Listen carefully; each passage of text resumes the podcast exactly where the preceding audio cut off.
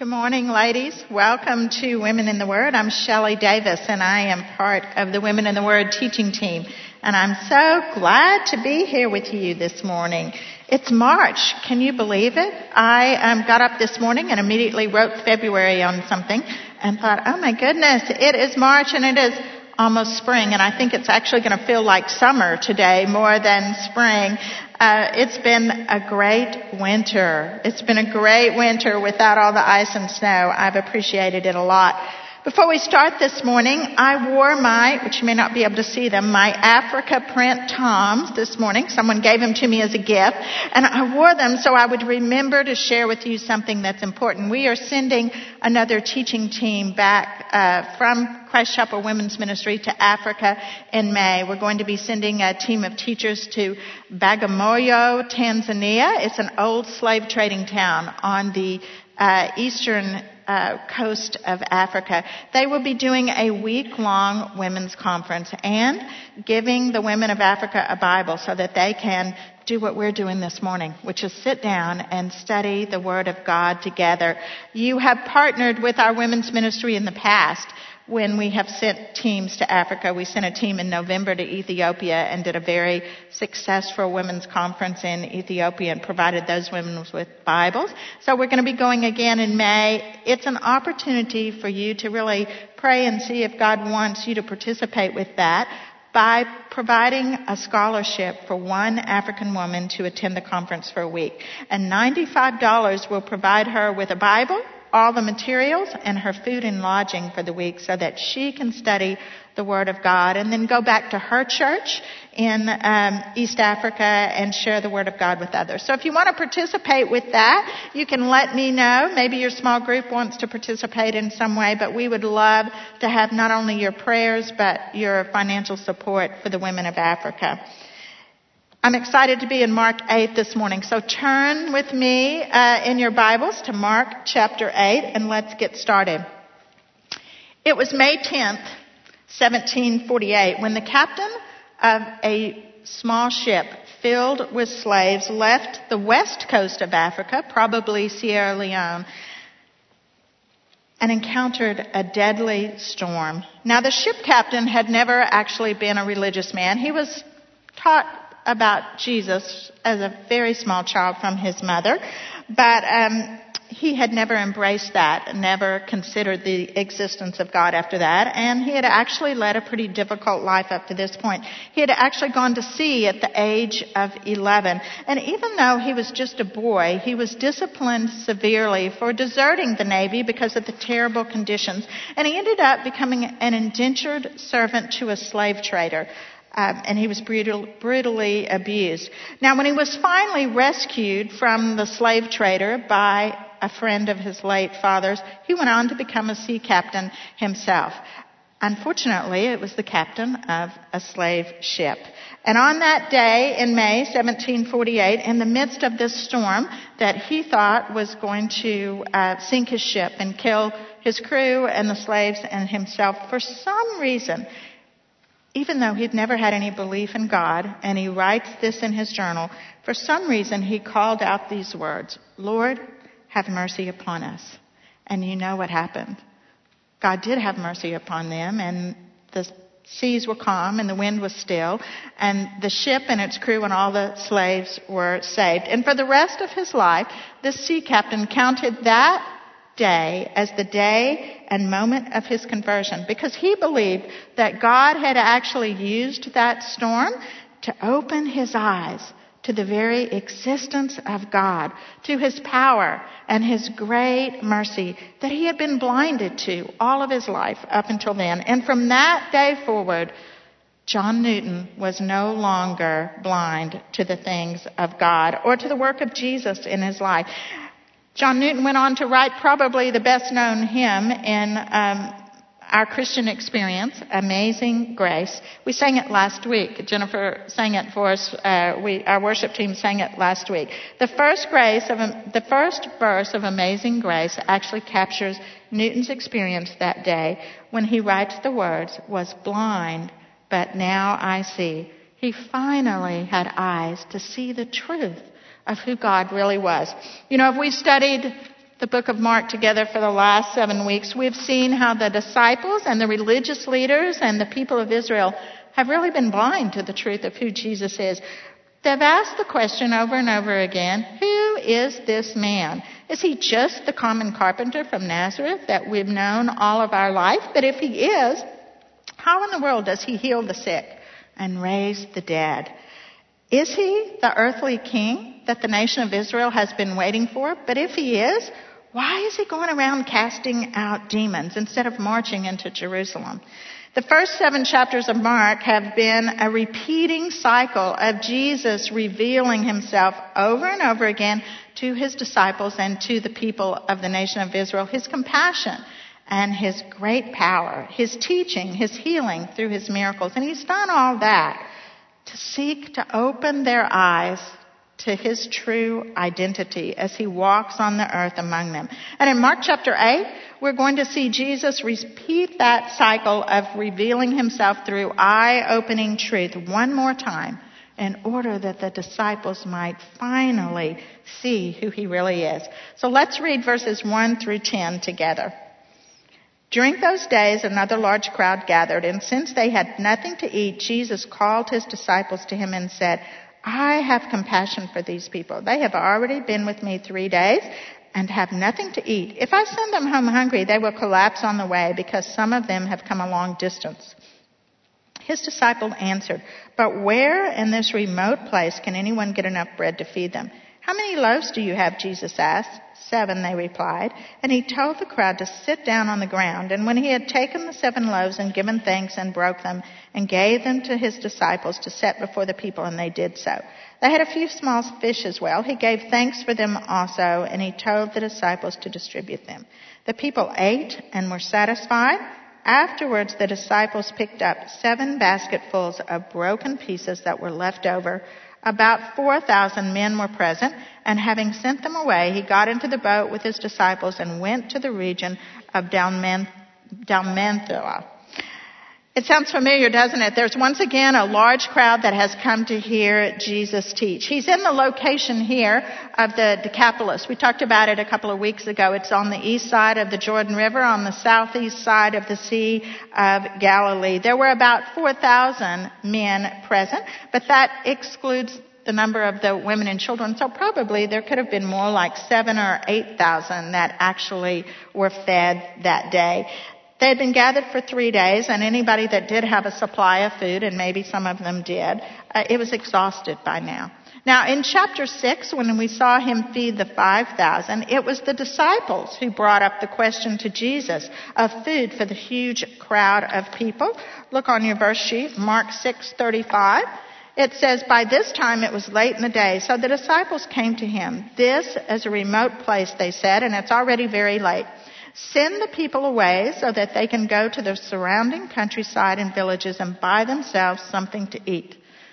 But right here in chapter 8, it is Jesus who calls the disciples' attention to the fact that the people are hungry. And we don't know if he purposely waited three days to see if the disciples would think back and remember what had happened before and perhaps come to him at some point in time and say, hey, Lord, everybody's hungry. Let's give them something to eat.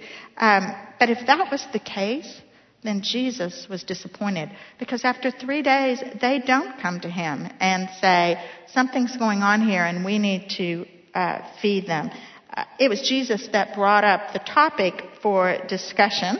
Uh, about the people and their food. And in verse 4, when he brings up the topic, the disciples kind of look around and say, where can anyone get enough bread in the wilderness? Now there are some interpretations of this passage that actually say, suggest that this was a leading question. That they were wanting him to answer with, da-da, I can do it, right here. Excuse me. But even their hesitancy to simply ask him outright uh, instead of doing it with a possibly leading question, shows Jesus their frank blindness to who he really is. And the patience that Jesus shows here, I think, is remarkable because he simply says to them when they ask their question, how many loaves do we have? You know, I really want him to say, and somebody said this in the leaders meeting, I really want him to say, are you kidding guys? Are you kidding? We did this before. You don't have to ask me that leading question. We all know how it works. Um, but the interesting truth about the disciples here is they don't ask him to intervene because they are blinded by their wrong expectations of who he is. They don't understand Jesus' true identity because he's not who they expect him to be. Oh, they have seen him do this before. Certainly, they stood right there and passed out the loaves and the fishes and then collected the abundance that was there. But here, they have their eyes closed to the fact that he can do it again. Do it again as many times as he wants to because it just doesn't match up to who they think he is. Their picture of Jesus up till now is that he came to be an earthly king, just like King David, a political figure that's going to free the nation of Israel from Roman rule. They are not, and that's exactly what they're waiting for him to do they really are not concerned about loaves and fishes. They're not waiting around thinking, oh, yay, maybe he's going to perform another miracle. They're waiting around thinking, is today the day he's going to march triumphantly into Jerusalem and take control of the nation of Israel? There is going to be a time when Jesus will do that, but it's not now.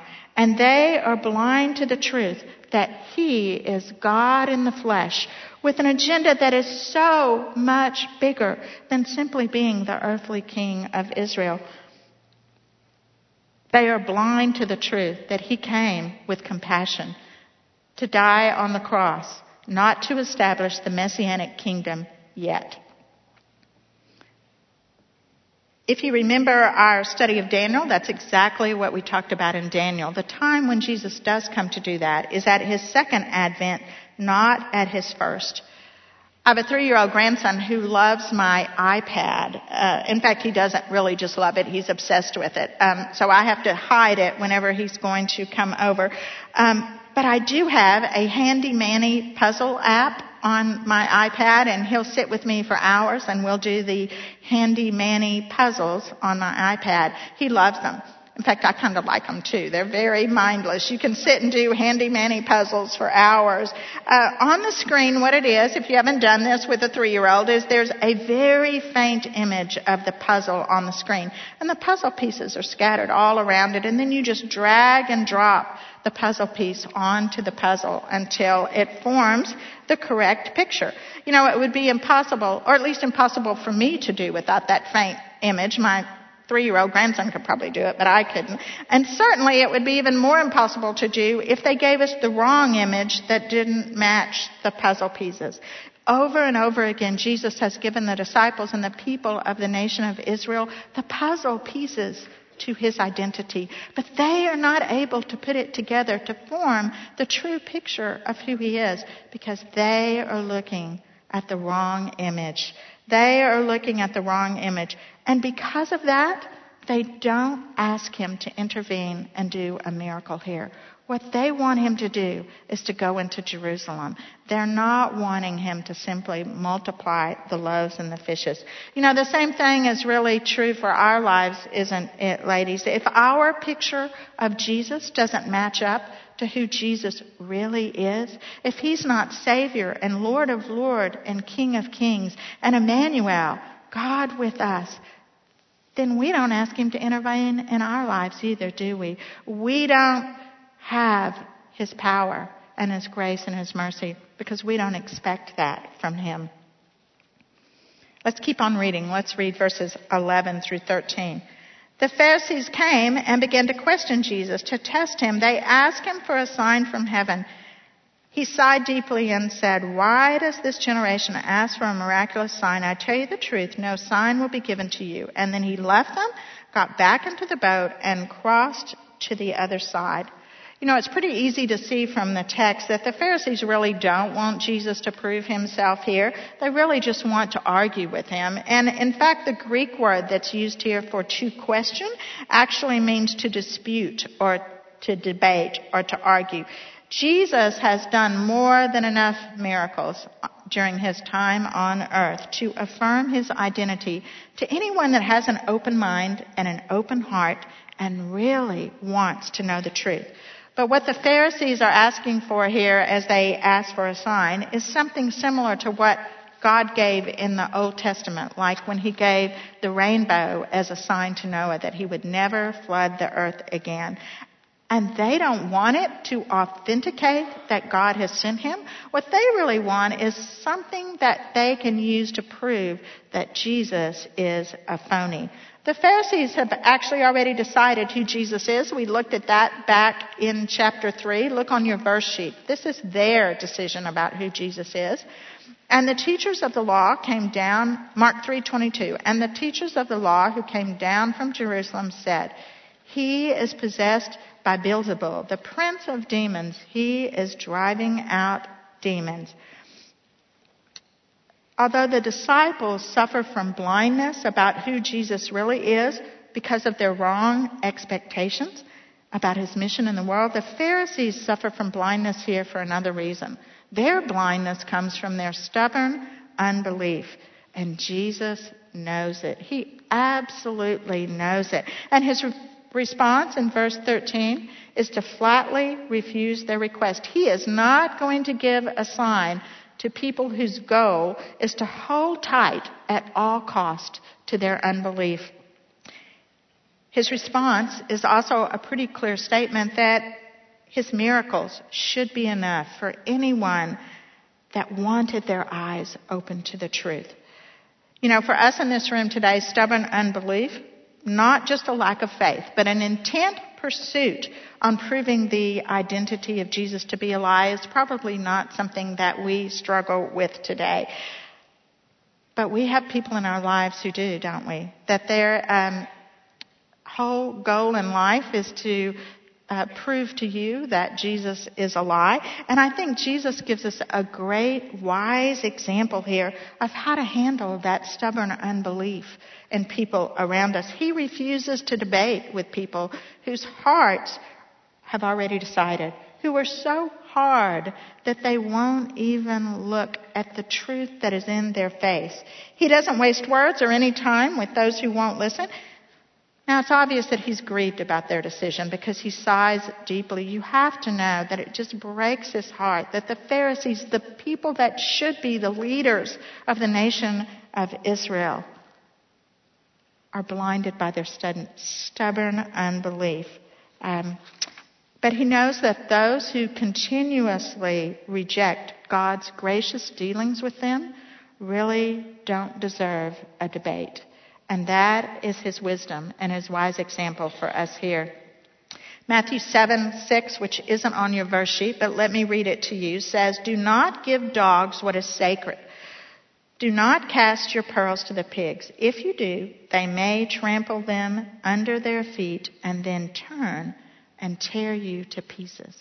Jesus speaks those words in Matthew, and it's the example that he gives us here. Do not give to dogs what is sacred. Let's keep reading verses 14 through 21. The disciples had forgotten to bring bread, except for one loaf they had with them in the boat. Be careful, Jesus warned them. Watch out for the yeast of the Pharisees and that of Herod. They discussed this with one another and said, It is because we have no bread. Aware of their discussion, Jesus asked them, Why are you talking about having no bread? Do you still not see or understand? Are your hearts hardened? Do you have eyes but fail to see and ears but fail to hear? And don't you remember when I broke the five loaves for the five thousand, how many basketfuls of pieces did you pick up? Twelve, they replied. And when I broke the seven loaves for the four thousand, how many basketfuls of pieces did you pick up? They answered seven. He said to them, Do you still not understand? Now, the reason they end up in the boat with only one loaf of bread is probably because Jesus turned and was making his way quickly away from the Pharisees. He was not going to stand around and be drawn into that argument that he knew was pointless and was going nowhere. So they all simply jump in the boat and they leave. And food is not really what's on Jesus' mind here after the conversation that he has just had with the Pharisees. That's what he's thinking about. He's thinking about the Pharisees and what a corrupting influence they are on the people around them. Yeast was a common Jewish metaphor for an invisible, pervasive influence. And that's exactly what yeast is in bread dough, isn't it? Um, a very small amount of yeast can affect a very large amount of bread dough.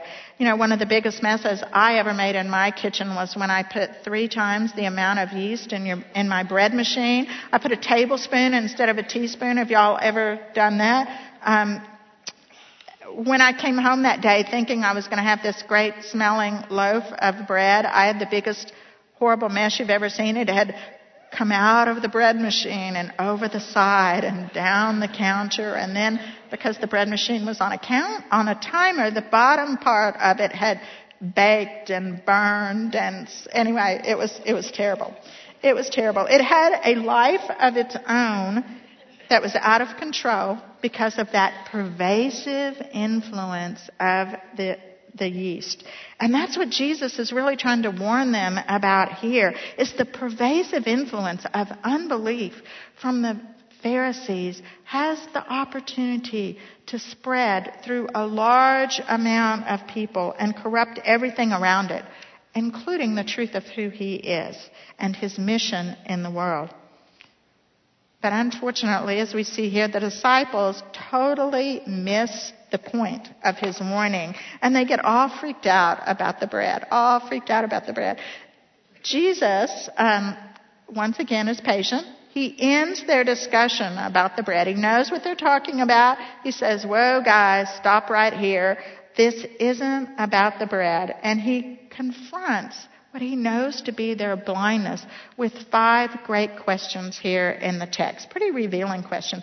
And the reason he rebukes them here is not because they just don't get his warning about the Pharisees or they're not listening or they're all distracted. He rebukes them here because of their blindness, because they're still not putting two and two together and coming up with who he really is. Um, these are great questions, ladies, from the mouth of Jesus. I think they have some value in our life as well because oftentimes I don't put two and two together either and come up with the right, true answer that God would have me come up with. So as Jesus asked these questions to the disciples to prod them and lead them in the direction of truth, I think we can use them in our lives too to answer questions and lead ourselves to the truth also. These are the things that we can ask ourselves when we're in hard or difficult circumstances. We can always ask ourselves, what is it I don't see or understand? That's what he's saying to the disciples. You don't understand. We can say to ourselves, is my heart hardened? Because there are many times that we don't even realize it, that we have hardened our heart to the truth. We can ask ourselves, what is it that my eyes have failed to see or my ears have failed to hear? We can ask ourselves, what is it I need to remember about my Lord and my Savior?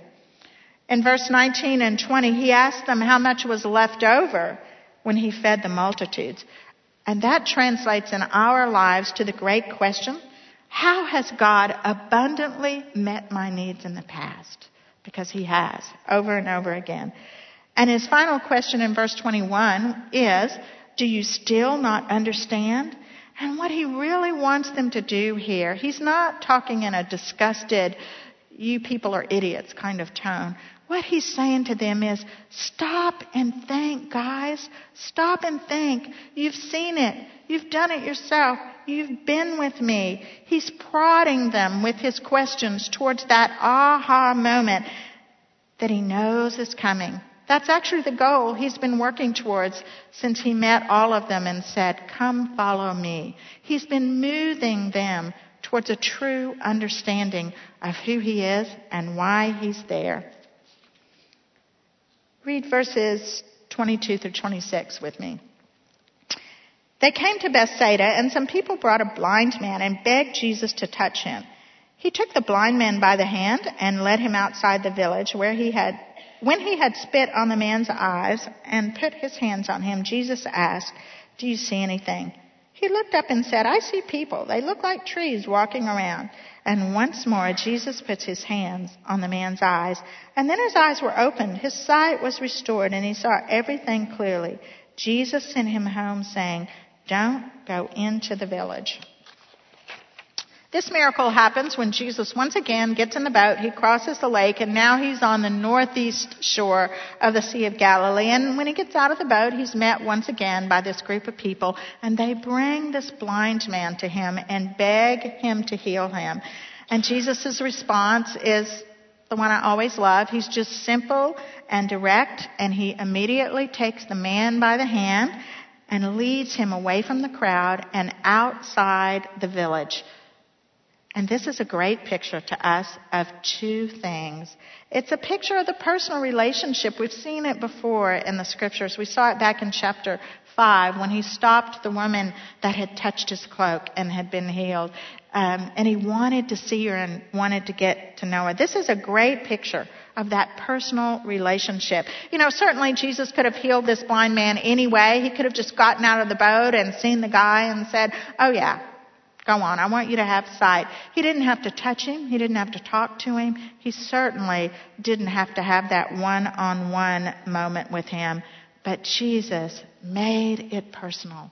He made it personal. The second thing we see here is the faith of the blind man. The faith of the blind man. Now, this is a man that's never seen Jesus' face.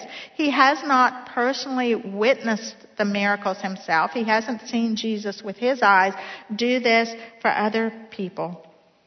But at his touch, at Jesus' touch, Jesus, the blind man puts his faith in Jesus and he follows him. Now this man wasn't mentally challenged in any way that we know of, so he could have objected to going with Jesus. He could have thought, whoa, Betty, where are you taking me? We could just stay right here and get this done without taking a walk together. Can you imagine the trust? Can you imagine the trust it takes for a blind person to simply go with someone they've never met and leave their friends and go outside of the village? You know what I think happened? I think that when he heard the sound of Jesus' voice, that it filled him with such confidence and such um, a sense of peace that he couldn't resist going with Jesus. He couldn't have stopped himself. He probably would have followed him anywhere once he felt that touch and heard his voice. Now the English translation here makes it look kind of awkward, like Jesus simply spit in the man's face. And the Greek text, uh, that's not really um, how it plays out. Uh, it probably Jesus applied a small amount of spit to his fingers and placed it on the man's eyes, and then he puts his hands on his shoulders and he says, "Do you see anything?" And the man answers that he sees people, but they kind of look like trees walking around. And then Jesus does it again. He puts his hands on the man's eyes, and his sight is perfectly restored. Now, this is actually the only miracle in Mark that's not instantaneous, that happens in a couple of different steps. Uh, Jesus heals this man in stages. And we don't know why he did it that way. Like I said before, he could have done it any way he wanted to. He's God. He gets to do it however he wants to. One of the interpretations I read said that was the reason he did it that way, just because he could. And it worked. Um, and that's true. But I think there was a great reason to do it the way he did because it's such a perfect illustration of the spiritual struggle that the disciples were having. The disciples do have some understanding of the words and works of Jesus now, but think of the understanding they're going to have of the words and works of Jesus after the resurrection. Peter the Peter that we see now in the Gospels is not the same Peter that we see after the resurrection in the book of Acts. Their spiritual sight has been restored in stages.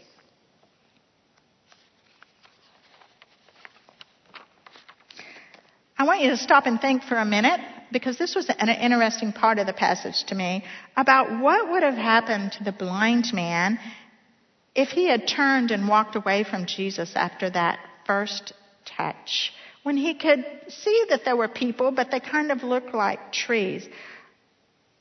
What if he decided to leave then? What if he had just thought, okay, this is good. You're, you're good and I'm going to run off. He would have been much more functional in life, but he still would have had some issues, wouldn't he? He probably couldn't have read things on a printed page. He probably still would have stumbled and tripped over things. But because he stayed with Jesus, he remained with him, um, his sight became crystal, crystal clear. This is a great image to me of our spiritual journeys. Our journey from darkness to light, from being healed from blindness over spiritual things in our life, only comes through faith and through our continued intimacy with Jesus. We can't leave Jesus after his first touch in our lives and expect to see things clearly after that. We have to stay with him, just like the blind man did. We need continued intimacy with Jesus all of our lives in order to see clearly. Read verses 27 through 30 with me. Jesus and his disciples went on to the villages around Caesarea Philippi, and on the way he asked them, Who do people say I am? And they replied, Some say John the Baptist, others say Elijah, and still others say one of the prophets. But what about you? He asked. Who do you say I am? And Peter answered, You are the Christ. Jesus warned them not to tell anyone about him. Last week, when Lynn taught in uh, Mark chapter 7, we ended chapter 7 when Jesus healed the deaf and dumb man. And after that miracle, the people confessed Jesus' greatness, but they didn't identify him as God after they did that miracle. Uh, despite, after he did that miracle, despite what he had done. Look on your verse sheet. This is what they said after he healed the man uh, that was deaf and dumb. People were overwhelmed with amazement. He has done everything well, they said. He even makes the deaf hear and the mute speak. But as Jesus walks along here in Mark 8 with the disciples after healing the blind man, he presses the point with the disciples. And he asks the question, Who do people say that I am? And they give him the same answer that we saw back in chapter 6 when it was people said you're either John the Baptist or Elijah or one of the prophets. And of course, all three of those responses on behalf of the people are wrong. He is none of those things. The people are still not understanding his, who he is and what his mission is. So Jesus moves on to the real question that is on his mind here, the question that he's been leading up to with the disciples. And he looks at all of them. He looks them all right in the face and he says, he makes it personal and he says, but what about you? What about you? Who do you say I am? I think that question must sink in for a moment or two. But then Peter, who's emerging as the spokesman for the group, steps up and says, You are the Christ. Now, the timing of Jesus' question and Peter's answer here is critical. You know, it really wasn't that the disciples had never thought that he was the Messiah. Um, they actually had probably thought since they first began to follow him that he was the Messiah. But just like we talked earlier, their understanding of the Messiah was wrong. Their concept was the traditional one of the day, a national figure for Israel, a political person who was going to march into Jerusalem and free Israel from Roman grip. And even though Mark gives Peter's confession here in very simple terms, very simple terms, this is the pivotal point, ladies, for the entire Gospel of Mark. You may want to put a star right here in your Bible because it is from this point forward, from Peter's confession, that Jesus is the Christ, that the underlying question has been before this who is this man? Is he the Messiah? From this point out, after Peter's acknowledgement the questions change. The question is now, what kind of a Messiah is this? What is it he's really come to do? And what does it mean to follow him? And as soon as Jesus hears Peter's confession, Jesus takes the fork in the road that leads him straight to the cross and to the resurrection.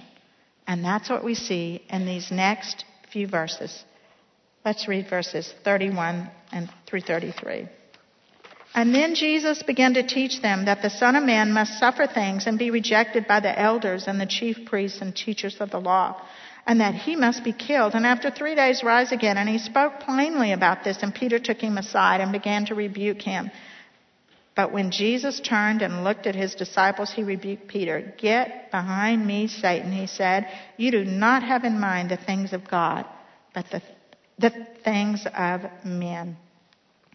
You know, like I just said, Peter's confession is really uh, a critical turning point in Jesus' ministry and certainly here in the book of Mark. People in general were not understanding Jesus' true identity, and certainly the religious leaders were opposed to him.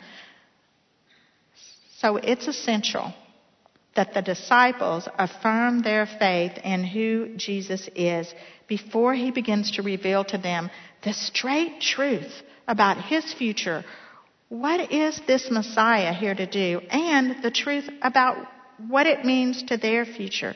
He wants them to make this profession of faith before he goes on to tell them what the future holds.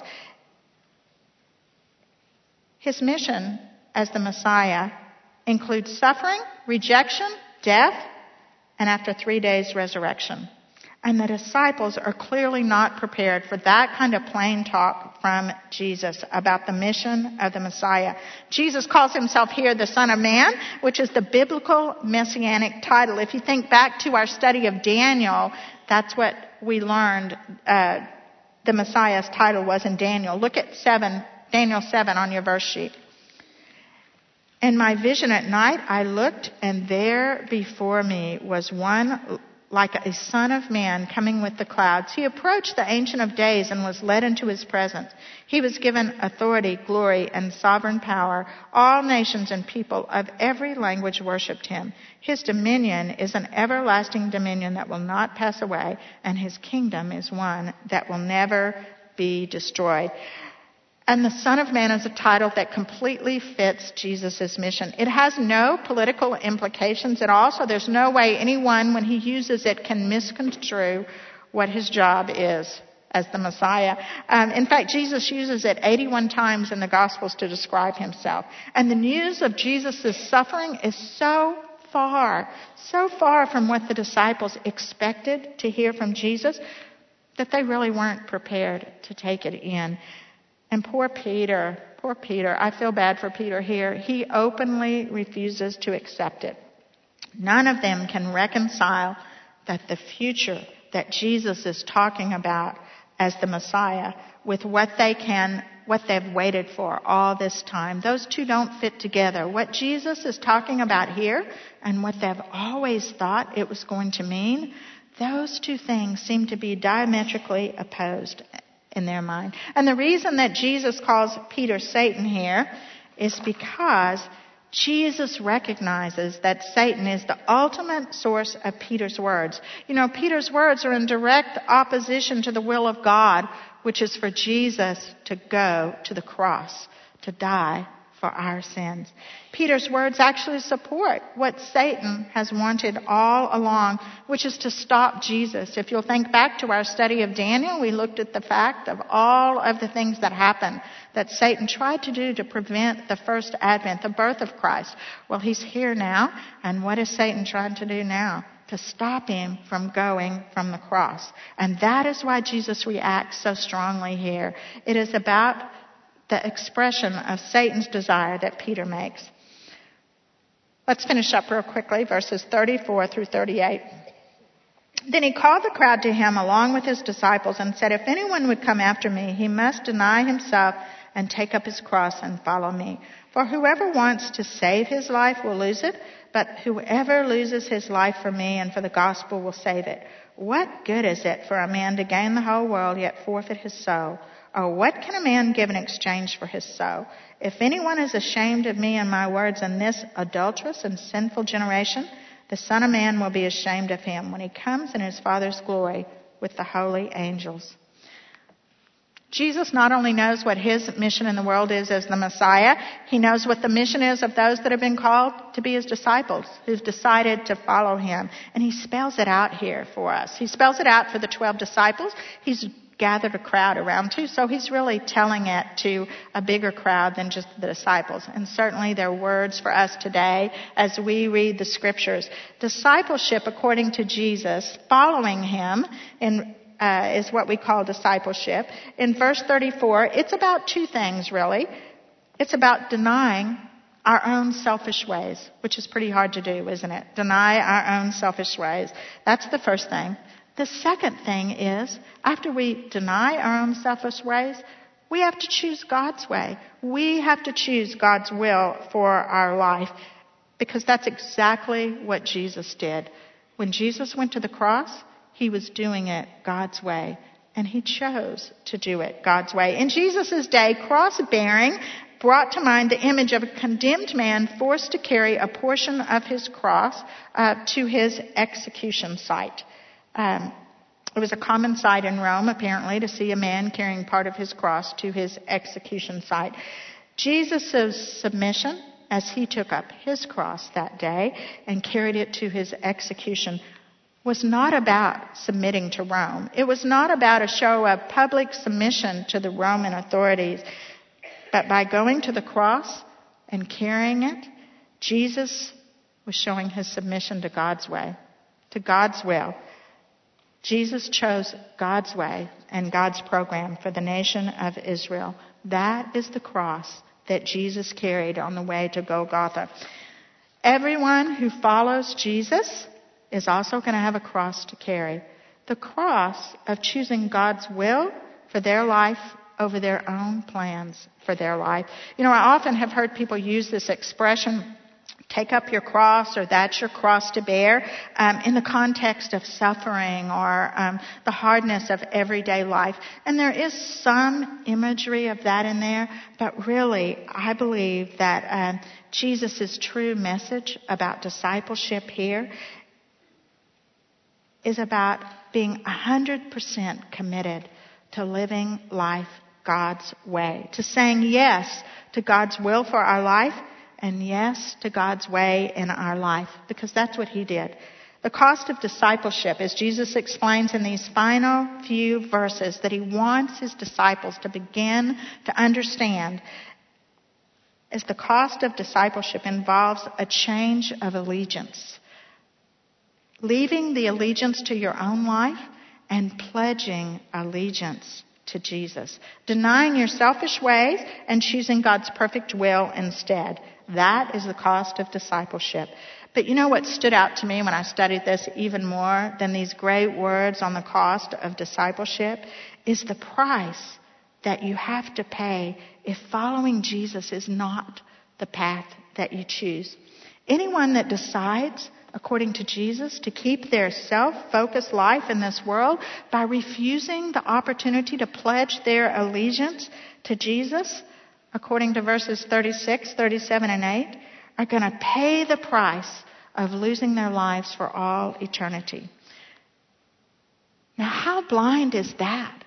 How blind is that to hang on what we really can't keep and lose what we could have for all eternity just so we can keep our own selfish ways. I think it really is only the blind that will refuse to understand who Jesus is, how to follow him, and are going to pay the price for that all of eternity. After John Newton's death, brush with death in 1748, he clearly saw both choices. He clearly saw choosing God's way over his own way. He clearly saw that if he chose his way, he would pay the price for all eternity. And because John Newton's choice was God's way, he eventually left the slave trade. He educated himself. He pastored a church. And he wrote hundreds of hymns besides Amazing Grace. But I think it is the hymn Amazing Grace that expresses accurately what happened in John Newton's life when he finally grasped the truth of Jesus' identity. I once was lost, but now am found, was blind, but now I see. Pray with me, ladies. Father, I just humbly ask you for every lady in this room and on behalf of myself that we would no longer be blind to who you are in our lives, that we would have a deep and true and committed understanding that you are our Lord and our Savior, and we would choose your way and your will in our life over our own way and our own will. Father, I thank you that you've loved us enough to give us this choice. I thank you that you walk along beside us and prod us into the truth when we don't even want to see it. I thank you for your word of truth and for this chapter. And I pray that we will be women that um, choose discipleship and choose to see the truth of who you are. I pray this in the name of your Son, our Savior, Jesus Christ. Amen. Thanks, ladies. Thank you, Shelly. I just have a couple of quick reminders. Ladies, next week, March 8th, is the last week that you'll be able to bring.